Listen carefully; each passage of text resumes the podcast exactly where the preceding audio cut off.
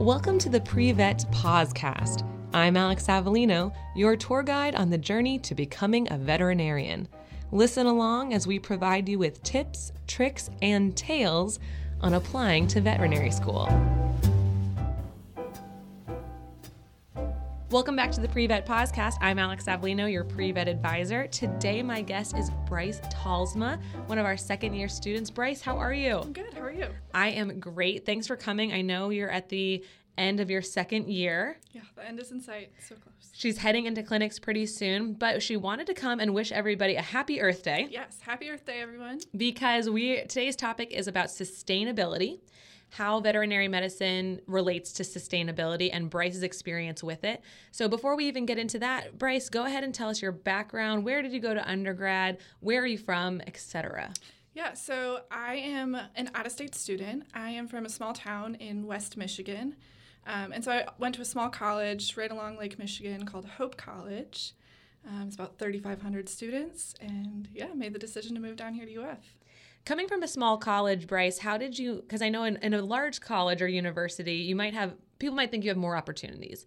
Tell me why going to a small college worked for you. What did you like about it? Yeah, I really wrestled with that. Um, I was dead set on going to Michigan State, and when I toured, I was like, I'm I'm gonna get drowned in all these students, and not every school has a great pre-vet advisor like you, Alex. Oh, thank you. And so when I toured Hope College, um, I met with the pre-vet advisor one on one, and he talked about the personal relationship that he has with the students and how he had a 97% success rate of getting students into vet school. And I was like, you know what?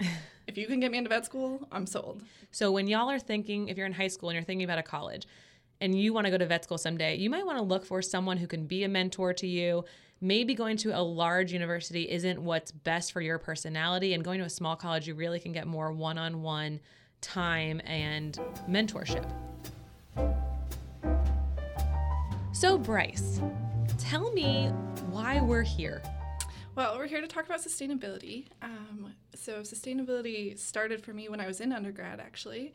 Um, I really wanted to study abroad, and so I started looking at different programs, large universities, thinking that would be the best, and then started thinking about more why did I want to go to a large university?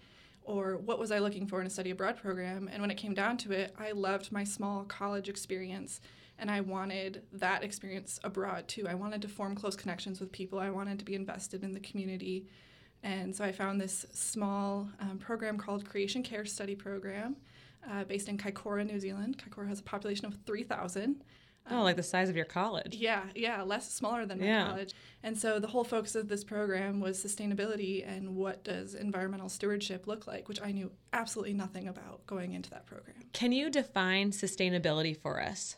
Yeah, so sustainability has a lot of different aspects to it, but it's how are we utilizing resources or how are we doing things in a way that allows us to do it for a long period of time. Mm-hmm. So, something that is sustainable. So, when you guys are thinking about when you're making choices based on what you eat, what you wear, what you buy, will you be able to do that? And will the population be able to do that for years and years and years to come? So you went on this trip to New Zealand. What was the setup like? What what was the experience? It was crazy. I there's culture shock for sure. So uh, we lived. We had, there was 14 students in my program and about six staff members. We had about 20 of us, in this building that used to be a convent. Um, so was it beautiful? Oh, it was gorgeous, absolutely beautiful. Um, we had this massive backyard with gardens, and we had chickens, and it was all these beautiful oak trees. Um, we had a, we shared a bedroom with one or two other people, and we ate all of our meals together. Um, we were together all the time. You and this small group of people were taught to be sustainable? Were you taught skills? Um, so we go into the convent and they say, okay, we don't have heat. Um, but then they said, like, we don't have computers, we don't have TVs, your cell phones aren't working because you're in another country. So you're going to learn just by being here what it's like to live an intentional lifestyle because the people around you is what you have to entertain yourself. Um, we also had a library, so I read a lot of books that semester. um, but then we also took classes. Um, so I took classes on sustainable community development, environmental literature, marine ecology, terrestrial ecosystems. And so we were also taught what it looks like to be sustainable by people um, from all over the world came to teach these classes. and then we are also living a sustainable lifestyle. So it was something you were interested in, sustainability. You already had this interest in it, but you knew you wanted to go to vet school. Did this program have anything that said this is a pre-vet program? Why why choose this and have vet school as an end goal?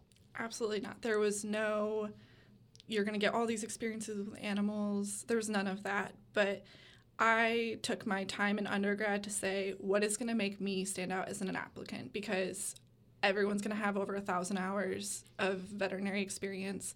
So, what's going to make me unique, and what can I say to whatever school I apply to? This is why you should take me, and this is what I'm going to contribute to the field of veterinary medicine. And what I think is really important, and I tell my students a lot, they say, Will this look good to vet school? And I always tell them, do what you can live with and what you won't regret. And if you are going to regret not studying abroad or you're going to regret not taking a job working at Disney World that has nothing to do with animals, but you've always wanted to do it, you should still do that thing because it might actually end up helping you get into vet school, number one. But number two, you don't want to get to vet school and have regrets. And Bryce chose this program not knowing what it would do for her. And then tell me what happened in your interview for vet school. I don't think we talked about my animal experience at all in my interview, except for some of the research I did in New Zealand. But I mean, UF was so fascinated by the fact that I chose a sustainability program, and they just wanted to talk about my experience abroad and what I did and how I connected with the community members and a little bit about the research I was involved with, um, but mostly just what I took away from that experience and how it's going to impact my life going forward.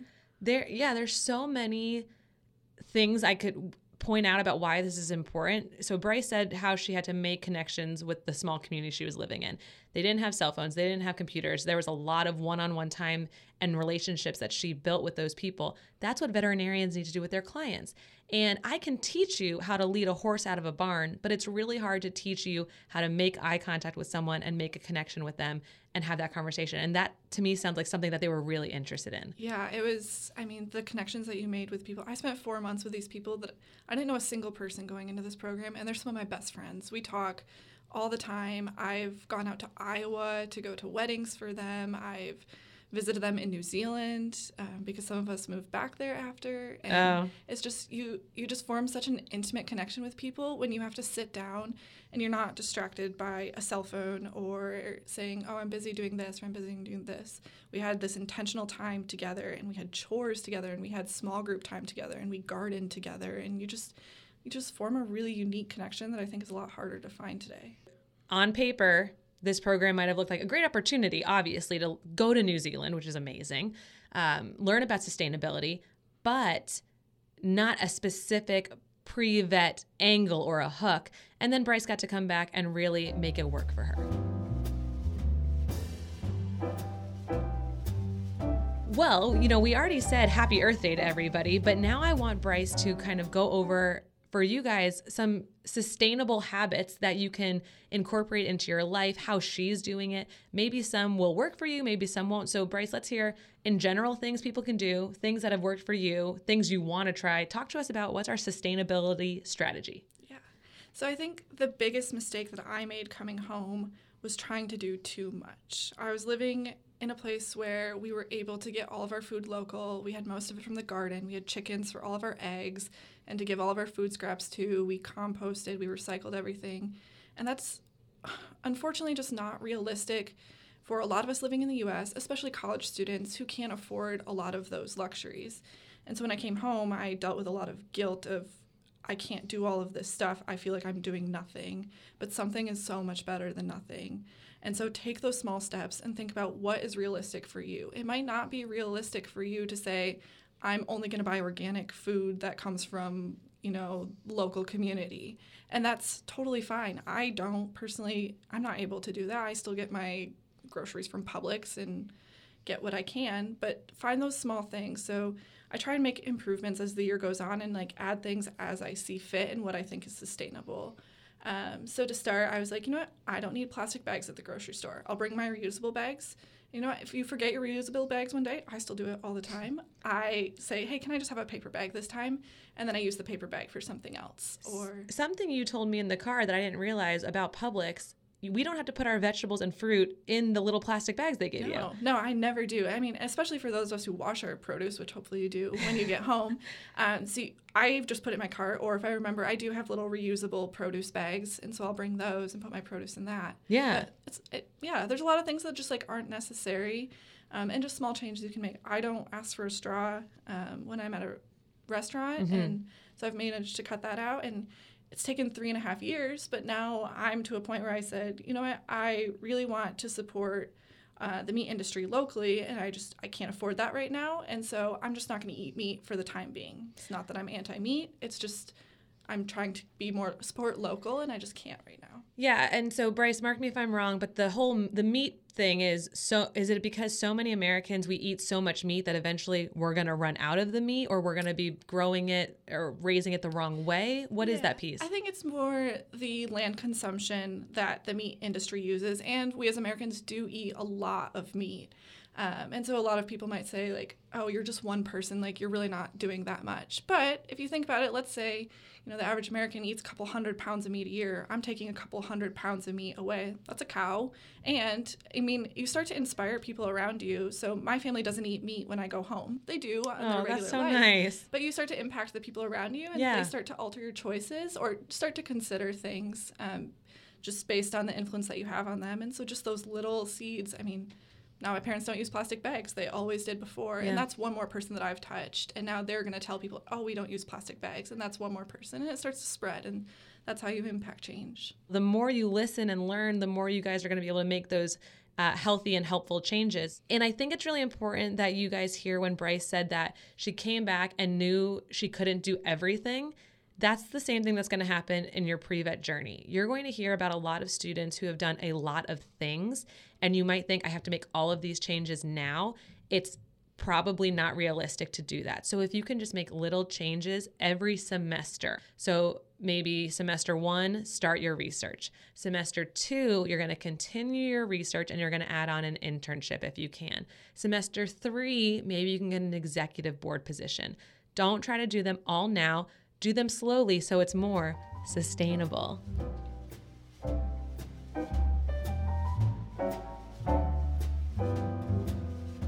Before you get involved in veterinary medicine, students, one topic you should be aware of and familiar with is the concept of One Health. And One Health is human medicine, veterinary medicine, and the environment slash agriculture field working together to keep our planet running essentially because human med and vet med work together with research and uh, public health, keeping our population healthy from zoonotic diseases. The agriculture piece comes in because the animals that we take care of live in the environment. They also eat the environment, um, you know, specifically cows, horses, grazers, animals like that. Um, but everything works together. So when we're talking about sustainability, that's exactly what we're talking about is the One Health initiative. So Bryce, can you kind of talk about how veterinarians play a role when they're thinking about sustainability and One Health?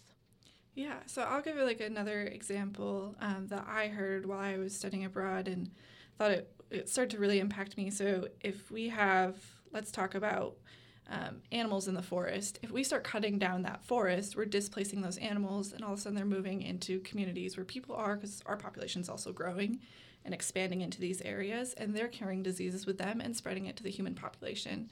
And we've seen that with a lot of diseases, um, new diseases showing up. And so it's really important that we think about what how our decisions on the environment are going to impact the animals and how turn will impact us. Just being aware of the choices we make and how that's impacting our career in veterinary medicine, but also our lives and everyone else's lives. For you future veterinarians, you need to start thinking about how can your professional role as a vet impact our culture and our climate. What can you do to educate your clients, the population, um, and yourself about the role animals, humans, and the environment plays and works together?